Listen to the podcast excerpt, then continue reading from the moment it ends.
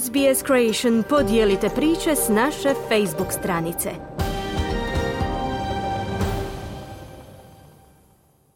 Ja sam Marijana Buljan. Slijede vijesti iz Hrvatske. Širi se prosvjed svinjogojaca u Hrvatskoj. Vlada tvrdi da iza njega stoji desna oporba.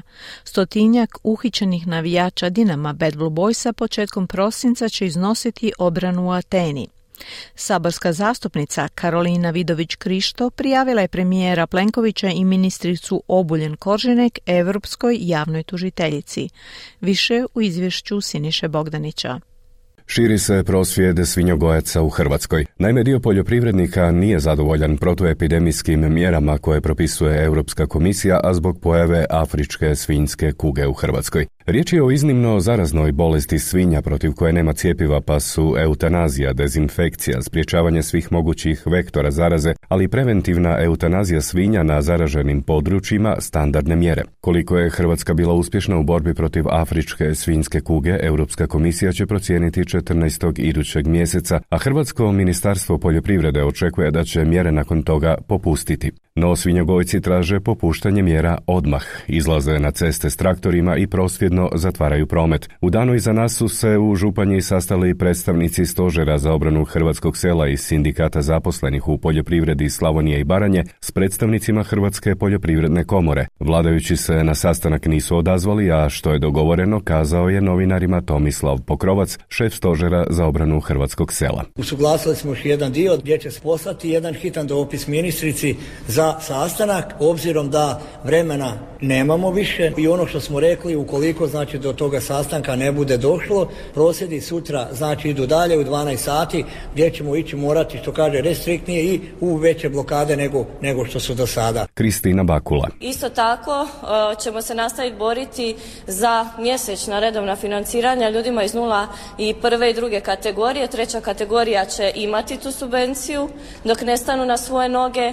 Ne treba treba stati sa borbom, vidimo da ima nade, nastavljamo se boriti jer koraci idu i doćemo do cilja. Zato ljudi, ne bojte se, idemo samo dalje hrabro. Seljaci sumnjaju da je komora u talu s vladajućima te ne pristaju na prijedloge koje dolaze iz tog smjera. Odbijaju predati svinje i traže da se hitno omogući svinjokolja na zaraženim područjima. Predsjednik odjela za svinjogojstvo Hrvatske poljoprivredne komore Antun Golubović. Ja ne mogu reći dogovoreno. Znači, mi smo iznali stavove, oni su iznali zahtjeve od kojih ne odustaju, koje traže.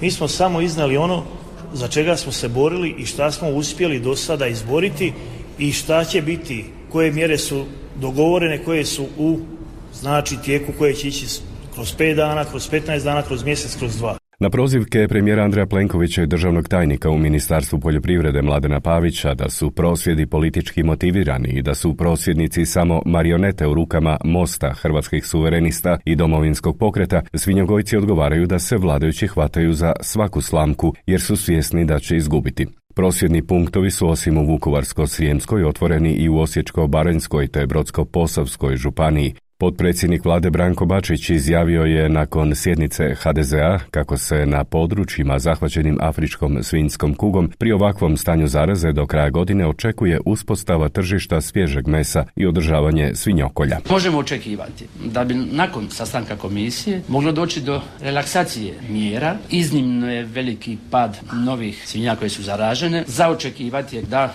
bi mogli polovinom prosinca mjere biti relaksirane. Razumijemo mi u vladi i u Hrvatskoj demokratskoj zajednici nezadovoljstvo. Međutim, ovdje treba jasno reći da je dio tih prosvjednika izmanipuliran, politički instrumentaliziran. I ono što ja mogu reći da će policija postupati u skladu s zakonom. Iako taj prosvjed bude najavljen sukladno zakonu o javnom okupljanju, ja ne vidim kakav je tu problem, ali to postupanje i takva ograničavanja prometa u Hrvatskoj moraju biti jasno i prijavljena sukladno zakonu i interesima Republike Hrvatske. U svakom drugom slučaju ne može doći do blokade granice granice ne može se zaustaviti život u Hrvatskoj, nego će u tom slučaju policija postupati sukladno zakonu i jasno osigurati normalan život u Hrvatskoj. Da kako oporba je zadovoljna činjenicom da su svinjogojci u predizbornoj godini odlučili prosvjedno zaustavljati promet diljem zemlje. Za današnju emisiju izdvajamo komentar saborske zastupnice Sandre Benčić iz stranke Možemo.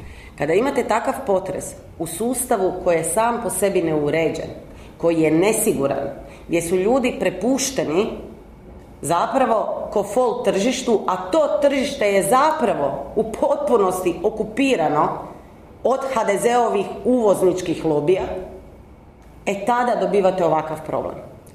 I ja bi zapravo da gledamo ovu situaciju i ovaj prosvjed kao kap koja je prelila čašu ljudima koji su godinama izloženi krajnjoj nesigurnosti u uzgoju svinja. Ali ne samo njih, nego i svi drugi poljoprivrednika. Jer je ova država umjesto da po uzoru na druge zemlje i Europske unije, ali i drugdje na svijetu, da planira poljoprivredu. Da ljudi koji se bave uzgojem nečega znaju 5 do 10 godina unaprijed koje količine, kada, kome isporučuju. Da, da bi mogli naravno i planirati svoje investicije. Ne, oni su od godine do godine prepušteni određivanju cijena koje su redovito niže od onoga što zapravo bi njima omogućilo i ikakvu zaradu. Čini se da se s domaćih svinja ova bolest proširila i na divlje svinje, što će dodatno zakomplicirati situaciju. Lovci su na području Hercegovine pronašli više divljih svinja koje su uginule zbog zaraze virusom afričke svinjske kuge, zbog čega je naložena obustava lova na ove životinje. Prema navodima veterinara Zorana Damjanca, uginulo je najmanje sedam divljih svinja na lovištima između Nevesinja i Gacka u istočnoj Hercegovini, a koje su lovci pronašli proteklog vikenda. Odvjetnik obitelji uhićenih Dinamovih navijača Mario Medak najavio je da će navijači pritvoreni nakon huliganskih nereda u kolovozu u Grčkoj iznositi obrane 4., 5. i 6. prosinca ove godine na sudu u Ateni. Nakon toga će njihovi odvjetnici uložiti žalbu na istražni zatvor, a ako je sudac prihvati, uhićeni navijači ili barem dio njih mogao bi izaći na slobodu već idući mjesec ističe RTL. Takva mogućnost postoji, ja e, vjerujem, nadam se, očekujem da će ti prijedlozi za ukidanje istražnog zatvora biti podneseni nakon e, ispitivanja, e, što znači da bi sud i mogao donijeti takvu odluku o puštanju na slobodu. Pritvorene Dinamove navijače tereti se za 11 kaznenih i prekršajnih dijela. Ono najteže ubojstvo navijača AEK Mihalisa Kacurisa uoči utakmice s Dinamom odbačeno je nakon što je DNK analiza pokazala da grčkog navijača nije ubio nijedan od pritvorenih Bad Blue Boysa. U grčkim zatvorima nalazi se ukupno 102 Bad Blue Boysa, a pritvoreni su duže od tri mjeseca. Saborska zastupnica Karolina Vidović Krišto izvijestila je da je Europskoj javnoj tužiteljici Lauri Kovezi uputila dopis u kojem navodi da vlada Andreja Plenkovića pokušava prikriti najnoviji slučaj korupcije u kojem je proračun Europske unije oštećen za 590 tisuća eura. Riječ je o isplatama Ministarstva kulture iz Fonda solidarnosti Europske unije Geodetskom fakultetu u Zagrebu, a zbog dokumentiranih zlouporaba u tom slučaju Europsko tužiteljstvo je otvorilo istragu te je vodstvo fakulteta uhićeno. Razmjeri korupcije koje su hrvatski građani izloženi vidljivi su u činjenici da je Ministarstvo kulture isplatilo Geodetskom fakultetu oko 800 tisuća eura, a procjena tužiteljstva je da je od tih 800 tisuća eura 590 tisuća ukradeno, tvrdi tako Vidović Krišto. Nakon nje poslušajte i ironičnog SDP-ovog Arsena Bauka. Andreju Plenkoviću i Nini Obuljen Koržinek nije problem što je ukradeno 590 tisuća eura, već im je jedino bitno da to ne bude u nadležnosti europskog tužiteljstva. Andrej Plenković time poručuje hrvatskoj javnosti hrvatski se novci mogu ukrasti, ali europski ne mogu. Jer Plenkoviću je isključivo bitno da to bude u nadležnosti DORHA koju on ima osobno pod kontrolom i to naravno protupravno, protivno Ustavu i protivno ugovoru o Europskoj uniji. Ja bih ipak rekao da se možda neopravdano šest često postavlja pitanje čije su pare, a ne di su pare. Kako je to i sam premijer primijetio, da će biti zlonamjernih interpretacija da bi sad on rađe volio da je to u nadležnosti DORHA nego Europskog tužiteljstva. Ja dobronamjerno mislim da on to i misli i napisao sam prijedlog zakona kojim bi jednostavno ukinuli Europsko tužiteljstvo u Hrvatskoj zbog toga što uznemiravaju premijera.